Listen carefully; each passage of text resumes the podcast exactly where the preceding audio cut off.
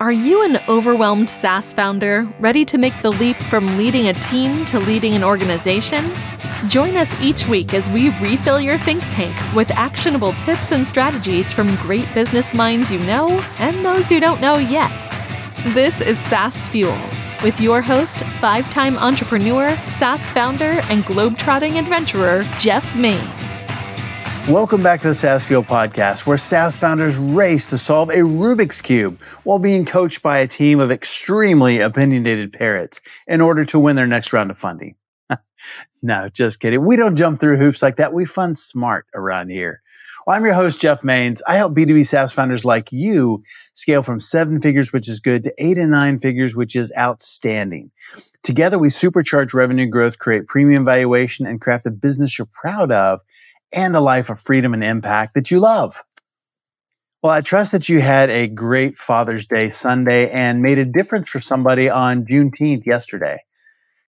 A few months ago, I talked about underdogs and a peculiar facet of the human spirit where we tend to root for underdogs. You know, gritty challengers who, despite the odds stacked against them, dare to dream and fight to win, right? Very much like entrepreneurship, I think. We've all heard the stories, watched the movies, read the books, tales of underdogs who rise from obscurity to take on the mighty champions. And one of my all time favorites is Rocky. If you haven't seen it, you should. And yes, it's a boxing movie, but then again, it, it really isn't. It's an incredible story that tugs at our heart, sparks hope, and fuels our belief in the power of resilience and determination. The NBA finals have been going on the last couple of weeks, and I thought maybe we'd be finishing up now, but a champion was actually crowned last week. And in the finals, it was the Denver Nuggets versus the Miami Heat. Statistically, Miami Heat, they shouldn't have been there. Uh, should have been eliminated long ago. I mean, they hung in and beat team after team that on paper were better than them. So championship, game one went to Denver. Game two, Miami tied up the series and on it went. And if you don't know, it's a best of seven series. So the first team to win four games wins it all. Denver won number three and then four. So then game five went back and forth. Miami was up. Denver was up. Miami, Denver, tie. Two minutes left. Miami was up. And then winner by five points, Denver. I mean, it's great for them. I mean, first championship win and congrats if you're a Nuggets fan for sure winning is awesome and losing really sucks. In a championship, there is always a winner and a loser. And you know, you do a lot to get there and then somebody wins and somebody loses. Yet some people uh, will say, oh, hey, well, at least you get to play in the championship game. Like that's consolation prize. You know, at least you made it. And I would say they've probably never been in a championship game. Put that out there because losing sucks. And, you know, what do you do when you go that far? You reach the pinnacle, you overcome the odds, you leave it all out on the court or on the field, and you come up short. And yes, absolutely, they lost the game, but did they lose the battle? You know, what is the bigger picture here? What does it take for a team, an individual to bounce back from a defeat like that? The defeats come in all sorts of shapes and sizes you know, what do you do as an entrepreneur, as a leader, as a parent, as a spouse? I mean, how do you bounce back? There's a word resilience, and it's that part of the human spirit that refuses to bow down in the face of adversity. It's the mindset that sees failure not as a dead end, but as a detour, as a learning curve on the path to success. To cultivate resilience, we need perspective you know, understanding that a loss is not a reflection on your worth, but merely a result. And that can prevent negative self talk and help maintain morale. As that's one of the things we beat ourselves up a lot over that. We'll play those moments over and over in our mind. What if I did something different? Another is other people to encourage and help us get past that defeat. So we're not on the journey alone. It's also about fostering a growth mindset where each setback is viewed as an opportunity to learn and improve. And finally, I would say resilience demands a really strong sense of purpose. So purpose, not just of, of who we are, but you know why we are. You know what is it we want to accomplish? Where where are we going? What does the bigger picture look like? So it's not about just that that one thing, but there's something deeper. It's that strong sense of purpose. And with a group, you know, it's a clear shared goal that can fuel determination. And whether those are teammates, whether those are people in your company, whether they're employees or partners or co-founders, uh, it's having that shared goal for the, the determination and inspires effort, but it brings unity in the face of adversity. So, how resilient are you? You know, you say I'm like super resilient, I got this nailed, or you know, maybe I could use some help in that area. Think about that and, and what you might do to make yourself more resilient and build that into your world. You know, that's a core piece of the mission of our sponsor today, Champion Leadership Group. It's the ultimate resource for SaaS founders and C suite executives to develop resilience and accelerate capital efficient growth. So unlock your business potential by leveraging our time tested SaaS growth toolkits, blueprints, and frameworks designed to help you scale ARR from seven to eight to nine figures. Collaborate with an elite network of SaaS visionaries, celebrate wins, and overcome defeats together prioritize strategic decisions and create profitable growth, premium valuation, and freedom. Win championships daily, weekly, monthly, and at exit with Champion Leadership Group. Learn more at championleadership.com. Our expert guest last week, leading right into Father's Day, was father of six, Aaron Zakowski, CEO of Zamo Digital, a marketing agency helping B2B SaaS companies grow revenue with LinkedIn, Facebook, and Google ads. He's the host of the SaaS Marketing Superstars podcast.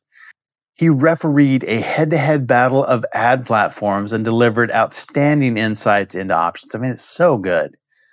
Our founder on Tuesday was Nina Suri, founder and CEO of Zappa AI. It's a SaaS platform that leverages AI to assist organizations in streamlining the hiring process while eliminating bias, including unconscious bias. You know, we don't know that we have it, and but we, we it shows up anyway, and so the AI eliminates that, which is a very cool thing. She also talked about her AI powered SaaS called Empower, an AI powered platform for companies to hire, develop, and retain neurodivergent talent. So it's a brilliant use of AI. Nina's such a powerful leader. If you missed either one of those episodes with Aaron or Nina, go back and give that a listen. Both of them are absolutely fantastic. My guest this week is Nate Grahek, founder of Sticky. It's a popular SaaS platform which helps creatives build StoryBrand websites, landing pages, campaigns, and simple web apps to help them book more clients. Nate's using his decade of bootstrappy SaaS experience to help other SaaS founders reimagine their approach to marketing. Nate helps product led founders focus on a deeper marketing strategy to unlock more predictable growth and sell without cringy tactics. And that sounds good, doesn't it? Welcome someone who makes SaaS marketing sticky, Nate Grahek. Hey, Nate, welcome to SaaS Fuel. Wow. Thank you so much. It's an honor to be here. I appreciate it. Well, love to hear a little bit about your, your background and how did you get to where you are today? Sure. Uh, back in 2012, I was kind of moonlighting as a professional photographer um, on the side. And I stumbled across a cool way to use what I was learning in my corporate gig, corporate gig as like a trainer, an instructional designer. I was figuring out the iPad had just came out, and I was tinkering with with enabling Salesforce with iPads. Um, and Meanwhile, in the photography space, a really common tactic was to pass out custom business cards. And it was giving my cousin, who I did her high school senior portraits, I made them for her. And she says, Nate, um, I don't know if kids want paper anymore. And I was like, oh my gosh, thank you so much for the honesty. No, none of my other clients were being honest with me about like, if I gave them to moms, sometimes they'd pass them out anyway, I in that in that amazing light bulb moment, I said, "What if I made an app with your face on it, with your pictures, and you could pass it out, share it on your phone? Everybody's got a phone, right?" And she was like, "Well, yeah, done, Nate. That'd be perfect." Um, and so that of was course. the kind of the impetus of Sticky Albums, our first product. And while I was kind of working, hustling part time as a photographer, Um, I was one of those weird anomalies. Now I've learned 12 years later that we had just crazy market product market fit early. So in the first 16 months, we grew to a million in um, annual recurring revenue. Uh, so it was like a wild ride. It was really fun. Um, but it was so sticky was very product. sticky. Exactly. Yeah, right on. the name, in case I forget to say it, I always feel silly about a name like that. It's from the book uh, Made to Stick by Dan and Chip. I love that. One of my favorite ma- marketing books.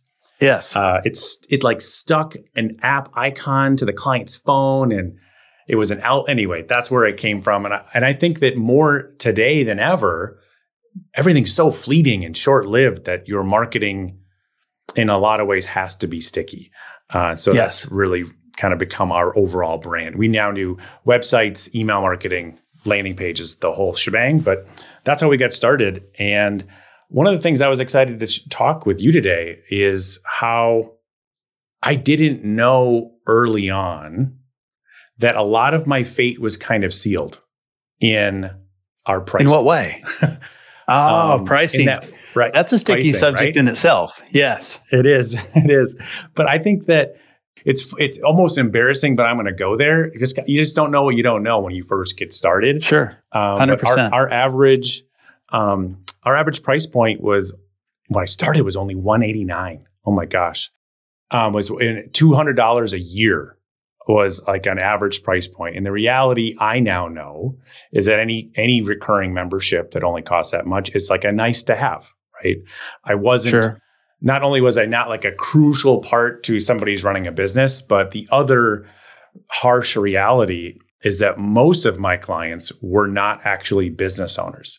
So as much as I wanted to convince myself that I was selling B2B, a lot of it, it was, a lot of it was kind of like selling B2C. And most of my churn uh, was photographers just moving on and doing other things.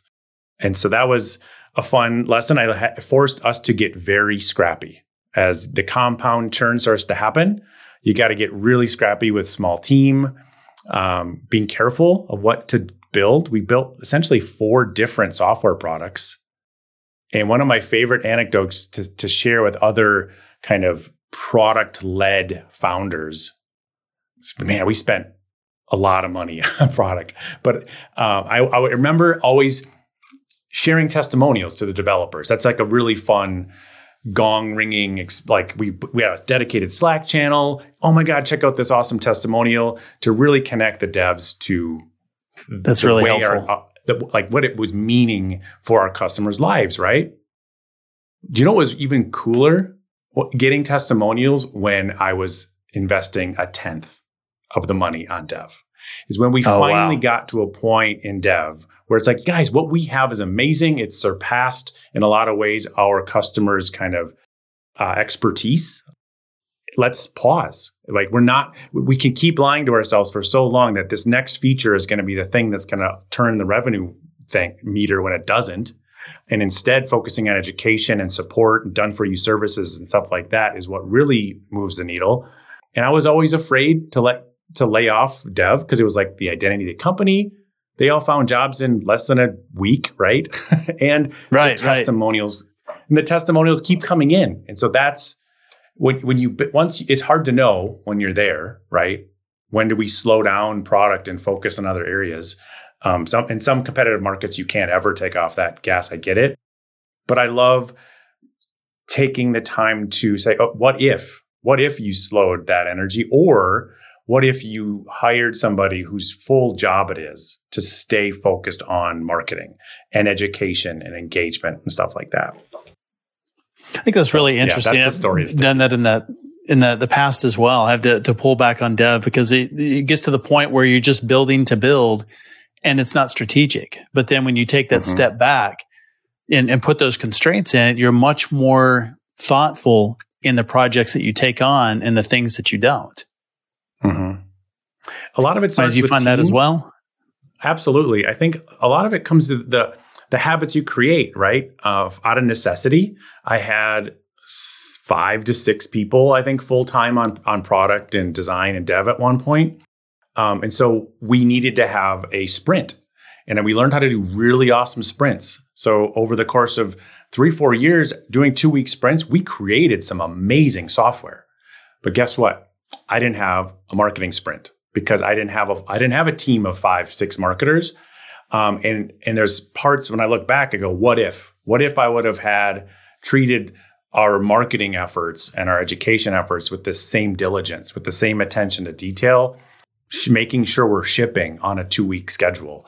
And that's what I like helping other founders do now is just giving that accountability, that that cycle. So it's just it gets done that way. Because so many big projects, it's easy to say, oh yeah, we gotta we gotta do a YouTube channel. Let's get that going. And you give it to an admin who doesn't really have at, like the strategic skill set to make sure that happens and the reality that it takes weeks and weeks and weeks of re- repeat uh, task right so much success in marketing comes from doing a thing that works a thousand times versus trying to do a thousand things that's really really good advice is i think that that's where a lot of companies approach marketing is they they think they need to do all this stuff because that's mm-hmm. what somebody told them they should do and then they watch something else and it says you should do this channel and that channel and you got all this stuff that you're supposed to do, but there's not a yep. plan. There's not a focus in that. And so, tell me about uh, you know fractional CMO and and how you've seen fractional services and and how that works for one, but then how you've seen mm-hmm. it used in the marketplace. Yeah, I see it cropping up more and more. I think the the fun thing is for me discovering it uh, as as my own company. I've slowly realized doesn't require all of my time right? It, it, I got it to a really awesome spot using automations that we can talk about later. Having hiring really awesome people that are that feel empowered to make decisions and execute without me. Um, it took a long time to learn that, but the reality is, a my company didn't need me full time anymore, right? And when people would always ask me, Nate, what are you going to do when you're done with Sticky? And I would I would do this rant and then one day I read this book by Casey Stanton about being a fractional CMO. I, I heard him on a podcast defining what the heck does that mean? It's like, well, you help founders with bigger solve bigger problems and you do it in like a part-time fractional way. And he starts describing, I'm like, oh my God, that's what I've been saying that for years now. And now it's like there's this nice definition around it. Um, hey, you know what it's called now. Fun, yeah, exactly. Now I have a name for it, which makes it a lot easier. Yeah. Um, some of the things that I think I the biggest surprises, surprise benefits that come with having a, a part-time C-level person is for a long time I thought I couldn't afford high-level talent, right? I was always in my own business too. I was always hiring these frontline people that could execute really, really well, but they would get stuck and they would maybe dig they would spend too much time digging too, uh, uh, one hole too deep. It's like oh gosh guys wait a second. Like back up here. We, we don't need all of that. Um, and so what's it, it's coming into that awareness that most companies one to 20 million of size they don't need a full-time person in the c-suite right? And there's actually some negatives that happen right if you have a i can imagine there's a lot of companies I work with. If, if I was working with them full time, I would start to get in their way. I would start to micromanage. I would the tendency to distract others, to, et cetera. When most businesses need just a little bit of of that strategic thinking, you and I could riff on a strategy plan for any marketing, any business in one hour that could easily take a team 90 days to implement, right? And so Absolutely. the fact yeah. that I'm that I'm that I'm part-time is an awesome feature that really helps um, make sure that everybody's skill set is being used the right amount.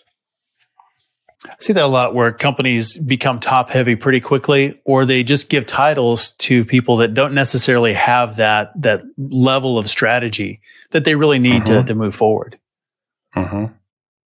I've had a lot of friends um, that are for whatever reason, I, it was my even in my early days, my corporate life, um, I learned how to really work well with other developers, even though I'm not a develop, developer myself.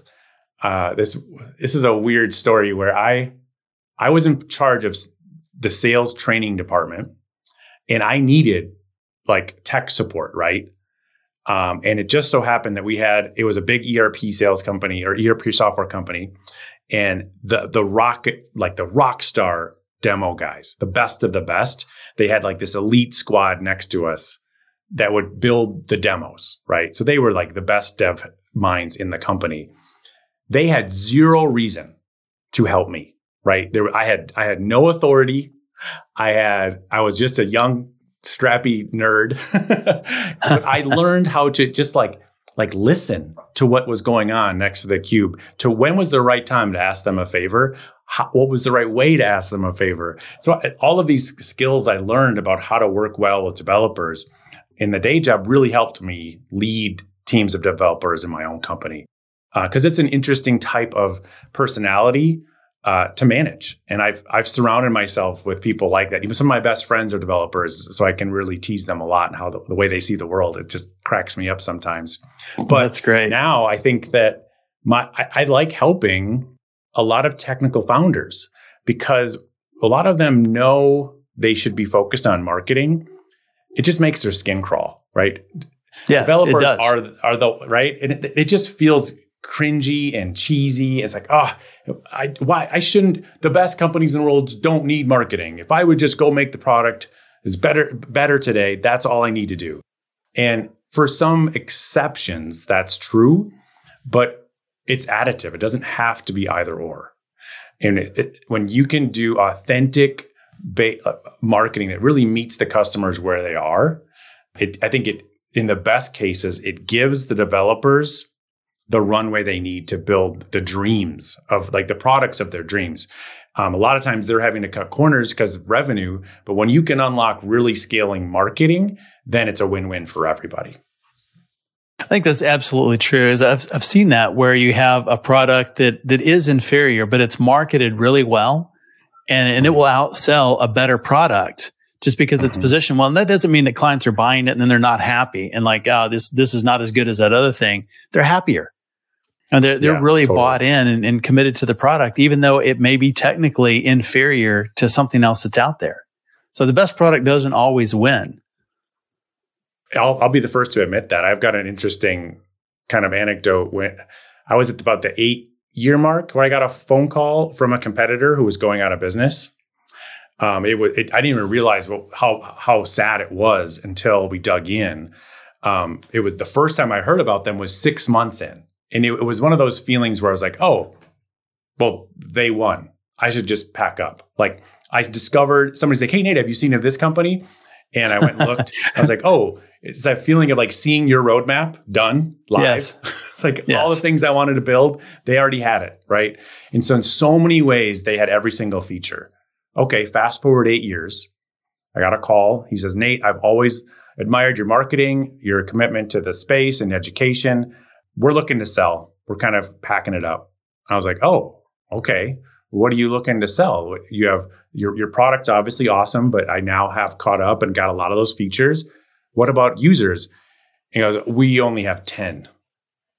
Like, wow. Oh, and that like the dire, I didn't realize it was that dire, right? He says, what? I go, and then it just became like a therapy session from like, how did that happen? And they had one kind of product evangelist that was a photographer that kept saying, This is good, but you need this. Mm. This is good. Okay, that's wow. great, but I need this. I need this. But I need, and they just never would focus primarily on just telling the story of the awesome thing they had today. Uh, it was a really heartening lesson to take. Like it's not. There's always more to build, right? But from of the course. moment you have a hand, like a handful of raving clients, just keep keep like, it's so important to keep rinse and repeat that system that create if you're able to create a happy client today that by definition it means you don't necessarily need everything in your roadmap done tomorrow. And if you get too focused on it it can it can burn the company out right? You can run out of cash Absolutely. chasing that yeah. And it's, I think all of us have experienced clients like that where it's just, if you add this thing, then I'll buy. Well, you know, if you add mm-hmm. this other thing, then.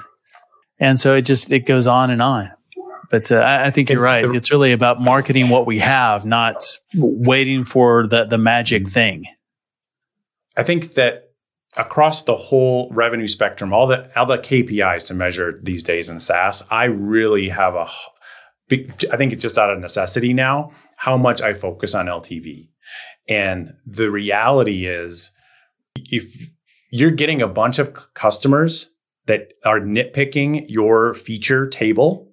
I don't, those aren't the type of clients that are going to stick around forever anyway, right? If the You're right. difference of them joining your company is this, this one key feature, I would classify them as a high risk anyway. And it's not, maybe it's not worth chasing people with a feature war, right? Where if you can, if you can win customers in a more meaningful, like best practice, kind of product driven, mission driven, cool, like other other ways that are more sticky. um, Yep. I think that's that's a better way to increase LTV. And so, how do you know when you have a, a good LTV? I mean, do you have a, a sense for, you know, I don't know if it's you or other clients that you've worked with. You know, what does it look? I mean, obviously, we want it as high as possible because we want clients to stay forever. Yeah. I think that's interesting. What I see I just I think that most people don't focus enough on it, frankly. And so I see it another way as like it's almost hard for me to turn it off and say keep focusing there longer. I think a lot of people say, okay, we're good. Let's go build features or let's go get traffic.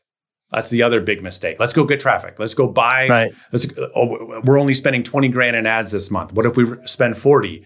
Where I go, um, what if we sell a premium product, a premium install, so that you're recouping your more of your LTV on the front end? Then what? Right? Let's take a pause to sharpen our axe. Maybe let's build a chainsaw, and then let's get back to running traffic. Um, Yeah. And so, I don't. That's a good question. I don't know if I have a, a perfect formula yet for when LTV is good enough. Um, just because I think that it's natural for a lot of companies, especially when cash is coming in, they're profitable, to take their eye off the ball. And I think it's my job to always come back to, okay, let's revisit LTV. What's it at? How can we meaningfully add it? And and to be honest, you know what? LTV is a guess. It's I think It is, people yeah. they, they, they it's an estimate based on unknown future. LTV numbers didn't mean anything when COVID hit, right? Who cares if you had a, a great LTV before that? Because everything changes. Right. So I think it's it's good to always be looking at it, knowing that it's based on a lot of variables that can still change.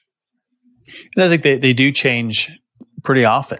And so Mhm. paying attention to the, the market changes and, and economic changes. You're right. When, when revenue is flowing and, uh, cash is easy to get, that Yep. hides a lot of mistakes. So LTV, it's, you know, it's what it is. CAC payback, not real worried about it right now. We're just going to spend and, and acquire market share. And then, you know, the, the music stops and you're looking for Mhm. a chair. Yep. And so then, you know, all these all these mistakes that you've been overlooking for a few years are starting to come to light. And that's a that's a rough place to be. It is absolutely. I think that having a high LTV really buys you time too. It buys you time in in, in times of downturn, et cetera. And the other thing, it just uh, again out of the necessity to be scrappy with a smaller team and a smaller um, company, it forced in times of downturn for us. I had to to kind of pivot a little bit to how do we get more of the LTV early? And some while that was the impetus, some other amazing things happened. So we started selling premium install, right? So we instead of selling for $300 sign up and you go build your own funnel to like a, a lot of photographers aren't well, like, what's a funnel, right? So that was mistake number one. um, I said, well, what yeah, if they, we start- they, are not marketers. Right, They're exactly, exactly. So, what can I do? What if we just build this for you for two to four thousand bucks? And the right co- photographers, like, absolutely. And so, not only was that awesome to get that much LTV on the front end. Oh, and by the way, I'm there's still an installed customer. I still get the recurring revenue in the back end, but the churn looks night and day different on a client. Absolutely, yeah. premium installed versus somebody who's installed themselves. Um, because what happens is, I think the place I jump to and the next metric as I bounce a lot between LTV and then activation is really studying what's that magic moment. And what was so cool for us is all of the things that my automations used to measure and coach and guide towards. My team was doing that when we we had their go live call when their funnel and their email sequences and automations go live that was the flag in my crm that marked somebody as activated right and so now it's done not only do i get LTV, uh, two years of, of, of revenue or more up front, um, they're fully activated and engaged and drastically gonna gonna stick away with us for so, that much longer. Um, yeah, much so higher really level fun. customers too, because they have that buy-in on the front end. You're you're really kind of setting a bar of if, if you're not serious, if you're a hobbyist, if it's this is not you know what you're pursuing, yep. and those are the ones that are probably going to churn anyway. But you're setting that bar of you know you have to be this tall to ride. Yeah, Absolutely. That's another, that one, that alone, raising prices. Oh my gosh, all over and over and over again, raising prices solves a lot of good problems for, for a company. Um, yeah. The other one is just how I'm a big nerd in like UX, UI. I think it's really important, especially selling to creatives. I knew it was important to have an aesthetically nice, easy to use product. But fast forward 12 years, when it used to be people had a handful of, of pro- software tools they used on a day-to-day basis. Now everybody's got tons right? Right. And it doesn't even when we've amazing companies have spent millions of dollars on really thoughtful ux ui a new product is hard to learn right? It and, is, yeah. And i think that when you can this is another fun story is some of our most raving testimonials have come from one of our our, our, they always say your your first launch you should be embarrassed by your first version. I was really nervous. Like our first version of one of our products was this website launch. It was our buggiest launch ever with our most raving fans because it was a done for you premium setup call where we did we instead of teaching them how to set up their account and set up their page. We did it and built it for them and then had a go live call with them on the phone with a human being. And so customers were just like, "Oh my god, this is so simple. This is so easy. I can't believe how easy it is to do. This. You guys are geniuses." It's like all this stuff. Like what? if only you knew. That's great. It's, it's so cool. So um, that's another awesome shortcut to. Um, and I know that's the other thing that people listening go, "Oh my god, I would never do premium services." What's that classic line us and the devs would always joke about from um, oh, th- there's that rockumentary turn it to 11 right we'd yes, always love yeah. to say right that with with with SaaS, it's so great about SaaS is you just get a thousand customers tomorrow and you just turn the AWS servers up. Great. And so I really, for a long time, it was a blind spot. I thought that I couldn't scale a team that quickly. And turns out with with good automations on the back end, the same automations I was used to building for my customers, I've now built for the team, integrating Trello and Zapier and Forms and Typeform. And, and so that we can follow a, a very awesome system, a proven process behind the scenes that makes it seamless for the customer. And it scales pretty darn quickly up and down with a small agile team. Um, and so I think that was a, I had closed my mind to, to doing services, doing things with humans. Uh, but I think that's a, it's a huge differentiator now when you can. Um, it's just an unfair advantage when you have human beings helping your customers because they're human too. Yeah, and that's something that can't be easily duplicated. I mean, people look at it from the outside and mm think, well, well, that doesn't scale, and you can just laugh right. and go, "That that's right. It sure doesn't for you," because yeah, you have the the process is built in, and uh, the mm-hmm. automations. I think that's that's brilliant. That's not something that you know can necessarily be replicated um, through through just technology. Right. I mean, yeah, and, maybe a little bit of the experience, but not the expertise, not building it. I think that the clients are really happy because you know it's magic because it just works, right? And because you made it that way. Where if mm-hmm. you just give it to them, and, and I think that's where a lot of product led growth things go wrong is uh, you know download my thing or you know do the free trial and I hope and you figure it out in 14 days. Yep. And that that's a really tough place to be. And some solutions are simple enough for that to work, but a lot of them are not. Absolutely. And I, I think that it's it's not an either or, right? I think that dev is really Correct. expensive, right? It, de- dev it's it's each of them have a place. Uh, what, if there's one thing I've learned is that like all of those rules about the hiring an A player dev is worth it is be- better than like 10 C level devs. Um, that's absolutely true. I've learned that like, however, you have to really, it's like home improvement projects. Dev is always more expensive, takes longer than you think it will. Yes. Um, and so both things are true. And I found, frankly, that while a system, a manual system, um, is expensive and it's tricky to scale. It's hard. It's hard to f- hire and find good talent. But once you have good talent in place, um, I've been really impressed with how much we've been able to flex. It's actually been easier for us to flex our, our human processes as long as we're documenting them using Trello and stuff like that. Um, that that's easier to adapt for than than dev. Interesting. Yeah, I think that's a really Um, good perspective. So I think the other fun thing to chat about, uh, we, you and I did our, our, our kind of research beforehand, is this idea of just helping people get the true value that they were hoping to get out of your software or your product.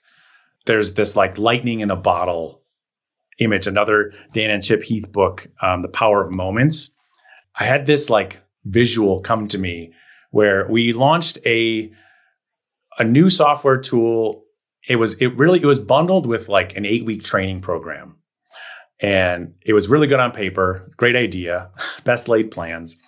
Um, but like the, I launched it, we had 500 people go through, and um, it was just terrible completion. Like less than less than 10 percent of the people completed it Wow. and um, and com- completed the training program. And I would tell my like info product marketer friends, they're like, "Wow, you got ten percent! That's awesome! We would kill for ten percent completion." And I was like, "No way! I can't sleep at night. I don't want to sell anything that only gets used ten percent of the time." And I went so far as to look at hiring uh, coaches, like one like accountability coaches that would jump on calls and all that stuff um, learned a lot and digging into it, but r- realized that our price point wasn't going to work with hiring enough that that role. And I just asked myself, okay, what does a good coach do, and how can I automate that? Well, what's like the MVP of a good coach? And I've I've loved. Uh, my background is in. Uh, I've got my master's degree in training and development, and I love the combination of good training content with a coach. And so I, I knew that there was something there, the way those can work together. So, well, a good coach will ask powerful questions and then they'll mirror them, mirror them back to you, right? They'll just be a really good mirror for you. Like you said this. Yeah. How's that going? Right. I'm like, okay, I think I can build that. Um, and so as a, a synthesis of a bunch of different tools, I use Zapier and Trello, or sorry, Zapier, um, Teachable, and Typeform. And I would I, I, pulled a couple different books too, like the Compound Effect, um, and Start with Your Why. And so as soon as somebody would sign up, right, there was this moment of like. I had an application even. Oh my gosh, I remember I would make people apply to get in to make sure they were a good fit. And people would write these long, oh my God, this is going to change my life. Please let me in. This is going to be, and then they'd sign up and I wouldn't, they wouldn't log in. I wouldn't see them for a month. Like, what, what happened? So how can I capture that lightning in a bottle moment when they've applied, they've watched the train, the, the, the sales webinar, whatever it is. And I ask the question, why is success in this program so important to you? And they would type in that answer. It's a powerful question.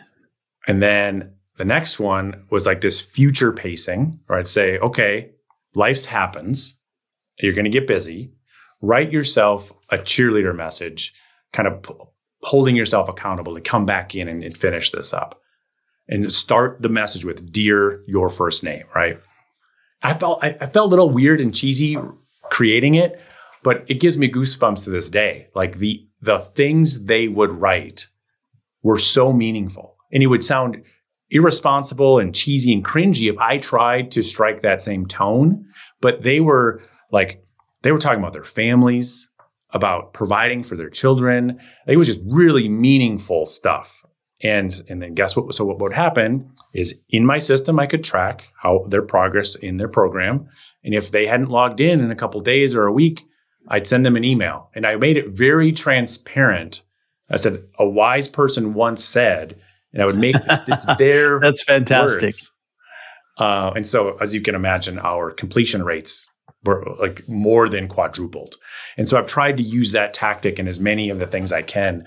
And now, with cool tools like VideoAsk, I can deliver a, a, video message. I have the people on camera recording messages to themselves saying, come on, Nate, you can do this. Stick with it. You know this is important. You got a lot on your plate, but you can if you just buckle down and get this done. And it, it's pretty cool. I think that coming back to this new era we're living in with AI and uh, TikTok and the TikTokification of attention spans, it's so important that we just stay on our clients' minds without being annoying. Because so much of our best intentions of like the old school model of, of inviting people on an onboarding sequence that I always see, it's based on what? Time. All right, it's day Absolutely. 10. Let's go right. do day 10. What's so sad is if somebody hasn't done d- day one through nine and you send them an email that says, let's get started on day number 10. They just want to give um, up. They're never going to catch up. So I just, oh, I can't do this. It's, I failed. It's, it's, it's the opposite, right? It, does, it has the yeah. opposite, the, the worst. It's, it's like, it's a hammering. demotivator. Oh my God. It's, it's the worst email you could possibly send at that yeah. moment, right? And they feel worse on day 11. Bingo. Bingo. um, so that's been fun. I'm, I'm excited to work with companies on, on leveraging some of these new AI tools to to extract even more good nuggets out of this like summarizing t- taking what people are saying we transcribe a lot of video asks and summarizing it and f- instead of just feeding them back like one time is creating a cool drip of accountability that is is more authentic and more meaningful um, to just to remind what's that the other one i base this on is that that classic mit project um, the wa- the wobble I forget what it's called. It was, it was an alarm clock wheel. And so you'd set the alarm. in the Interesting. Morning. So it's this idea that our brain is real, our big brain is really good at setting, hey, we should work out in the morning. Hey, we should get up on time. We should do all these smart things right. for our business, right? Oh my gosh, I just saw this this class. I should definitely use this awesome new software. Okay, a week goes by. And then we're just making the decision with our emotional brain. And this the Weeble product, it would roll off the, the, the desk and start rolling and flopping around the room so that you had to get up out of bed to go turn it off. That's a I remember crude, that, yeah. Right. um, and so, how can we do that in a gentle way? Right. How can we come back to our clients um, without making them feel shame and embarrassed and angry? Um, because as soon as you do that, then it's all your fault. Then it's just like your tool's right. complicated, right? I can't figure this out. I need a refund. But if it's sim- simply going back to the beginning of, okay, why did you sign up? Why is this important to you? What's that big that big CEO hat like decision you made a week ago? Why is this important? Okay, awesome. I get it. Now let's dig in. Let's let's start here. Okay, start at step one. No matter what, if, if this is day 30 or day two, let's start at step one. Yeah, that's that's really good, and I like that. You know, it's positive motivation and from mm-hmm. themselves. Mm-hmm. Mm-hmm. So, and what have you done to keep yourself motivated over the years? I mean, the entrepreneurial journey can be pretty lonely. So, you know, yeah. how have you conquered that? Yeah, good stuff. I was actually had another friend ask me, "Have you used any of these automations on yourself yet?" I was like, "Oh man, I should." I'm going to start like writing notes to my future self. Um, it's a good idea. The, big, the biggest one is human is owner to owner or top to top conversations. Um, I really had no idea how important this was. I was kind of hacking it along the way. And as you can tell, I'm a I talk to process out loud, and I would do that to with my spouse, with my neighbor, whoever would listen. I would talk to them about business decisions and business ideas, and it started to impact some of my friendships, right, in, in a bad way. And I'm glad that I discovered masterminds like what you do in the boardroom. Is there just isn't people can't understand what it's like to own a business, right? I was talking to is even though my friends and family they like were like, "Yay, go Nate!" It's like the high, both the highs. I would have amazing. Hey, we just did sixty grand on a webinar. You're like, Whoa. all of a sudden, they're like, "What? What are you talking about?" Or, yeah, oh, it's, man, it's unbelievable to them. Right, you, you right? can't do that. and then uh, the, the downsides are really lonely and speak yeah. even sometimes within a company if you if you're dealing with a really hard personnel issue that you can't even talk about with other other leaders or other people on the team being able to talk to other business owners is priceless, and it's it's so so important to have that connection point, um, just to feel heard. Because being an entrepreneur is by definition isol- isolating, um, and, and just um, I think getting the let alone the, the the actual business value of getting good ideas and coaching and accountability. Um, and I think what the, what's the saying? You're the average of the five five people you spend the most time with. Right. Um, I've found that there's times where I get a little embarrassed of success, and I'll play small to make other people kind of comfortable, um, which is okay if it's friends and family. I've learned that that I can't save everybody. However, if I really want to hit my goals, I go surround myself with other business owners who are up to some awesome things because I just naturally right. want to like I want to do awesome things with them and rise up to my own full potential. I think that's so much fun is having conversations with people that are, are doing what you're doing and, and more. So people yeah. that are ahead that can pour into you and people that are maybe a little bit behind that you can pour into them and just different experiences. Yeah. You know, to get where none of us is as smart as all of us together. And when we're working together and, and really building, we can build great things. Mm-hmm. Absolutely. Yeah. I think that um, I've been reading a lot about uh, this new book, Magic Words. I'll leave you with this, where he talks a lot about little tricks. Like, like I've got a teenager and a ten year old, where it's this. There's data behind this. Where if you say, "Hey, um, can you help me clean up?" versus "Do you want to be a helper today?" These little tiny words. Interesting. Um, is about, and the theory behind it is that it's about appealing to people's identity a sense of identity. And hmm. I think this can cut both ways. Where, but when, when we're, we're working with teammates, with our customers, I think it's important to to know that a, a, person's sense of identity is one of the most motivating things. It's the most important things. It's one of the hardest things to change. Um, but we can appeal to people's identity. Uh, I think it's it's an in, useful tool. So I, anyway, that's just one of my favorite books I've been reading lately with some fun nuggets in, in magic words, um, how we use the, the power of words in, in our marketing um, and our messaging. It's pretty cool. And how do we do that appealing to uh, someone's identity? Is it, you know, asking, you know, do you want to be a helper? And, and so helpers behave this way or leaders behave this way? Mm-hmm. Um, I think that it's realizing that there's a even when you do customer surveys, I think you have to take it with a grain of salt. A lot of it isn't conscious, right? There's a lot sure. of utility of why people sign up for you or why somebody leaves the competition, right? It can be so much bigger um, than features and about uh, they want to be a person that uses your software. How many times have you signed up for a certain software because you aspire to be a person yes that uses that software. Exactly. Right? Um, for me, there's uh, like the, some of the planner books. I've, I've never figured out a good. Um, I've as a another common trait of founders is I've got ADD, and I I I'm so jealous of people that have like those Covey planners. Every year they buy this nice leather bound thing. I've bought those because I've I have too. Right? I've I can not use them. To be, no, the thing the thing that I will that I have figured out that I recommend people buy is that the product analog. It comes with a little. Um, I've got a wider one where it's just like on your desk. There's only a spot for ten things.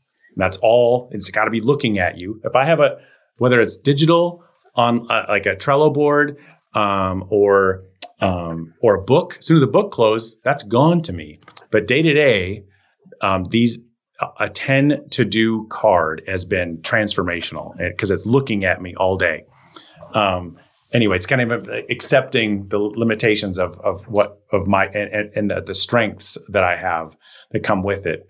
Um, but back to your question about leveraging people's identity, I think it's it's knowing that if you can um, if you can have marketing engagement that lets them feel and and make progress towards that aspirational identity, uh, they'll stick with you a lot longer, right? And instead of t- talking down to them, instead of um, showing them like this is the way you should do it, I really am careful to to invite people into um, like it's not your fault that you haven't figured this out already. You shouldn't have to have figured out all of this on your own. This this illusion that everybody, all entrepreneurs should be experts immediately is, uh, I think, it really holds a lot of people back. It so, really does. Yeah, I think that giving people another reason why they're not getting the results they want um, as, as not them, right? That, that's a really important tool to use in marketing. Where, um, for example, let me give you a tangible. Um, so we help people with websites, right? I, and I know I can't go toe to toe with with Squarespace, but the thing that Squarespace doesn't give is clear words in the right order, right? They'll make your website look pretty, but pretty doesn't mean it's going to make you any money. Right. That's true. And and and so many entrepreneurs beat themselves up, whether you're a photographer or a software founder or anybody. There's this like you beat you, you think that oh because I run a company I should I'm the one that should write the words on my website or we are going to go buy another website template or that people will switch website hosts as if that's going to be let's go right. hire this designer and t- make the logo bigger. It's like no the most important ingredient in a website that that connects with people is clear words in the right order. And that's a hard thing to create. And it's so number one, it's not your fault that your website's not getting results, right? You weren't given the ingredients that you thought um, you needed. Um, the second part is is accepting that a some of the best people to work on your marketing aren't at your company because it's that stranger's perspective that's invaluable. Is being able to look from outside looking in and simplify how do we really break it down to its smallest pieces. Um, and writing copy is hard. And it, a lot of hard, people, yeah. for, for a lot of people, it just it zaps their energy. And I'll I'll end with one more book recommendation. Go to Your Strengths by Marcus Buckingham. What do you do when your kid comes home with four A's and a and a C? Well, the traditional one is well, let's work on that C. Let's get you back up to being a well-rounded student. Right where he flips it. He says, no, go do your, go do more A work, right? Yeah. If you yeah. Are, celebrate the A's and focus there. Yeah. Like you can hire to, instead of, uh, instead of trying to force yourself to do the work that literally zaps your energy. So if you're a, a tech founder that just hates writing emails, hates blogging, hates making videos or pot, whatever it is, um, find somebody who, who the same way you light up when you work on your, on things you love, there's people like me who get just as excited to work on marketing copy and to work on building systems that build freedom and runway in, in a company. That's so important because that makes business fun.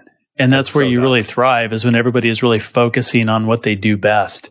Yeah. Instead of the things that trying to make that C into a a C plus or a B minus. Uh, yep. instead of really just focusing on what you love. And uh, and it, it doesn't feel like work anymore because you just love that's, it. And then, just one more pitch for the the fractional piece too is I think there's a tendency to say, "Oh, hey, we're getting all this traffic. Where's where's acquisition channels coming in? We're getting all this money, all this free traffic from YouTube. Okay, let's go do Facebook. Let's go do TikTok." It's like, wait, wait, wait, wait. Why? I'm only here part time. Let's optimize this. Let's make sure we've squeezed everything out of this first before we get distracted with the next shiny object. That's that's really hard as an entrepreneur, especially you know ADD is uh, shiny objects and mm-hmm. chasing mm-hmm. the the next big thing. So easy to do, especially in marketing, because there are a lot of shiny objects out there. Yeah, there are.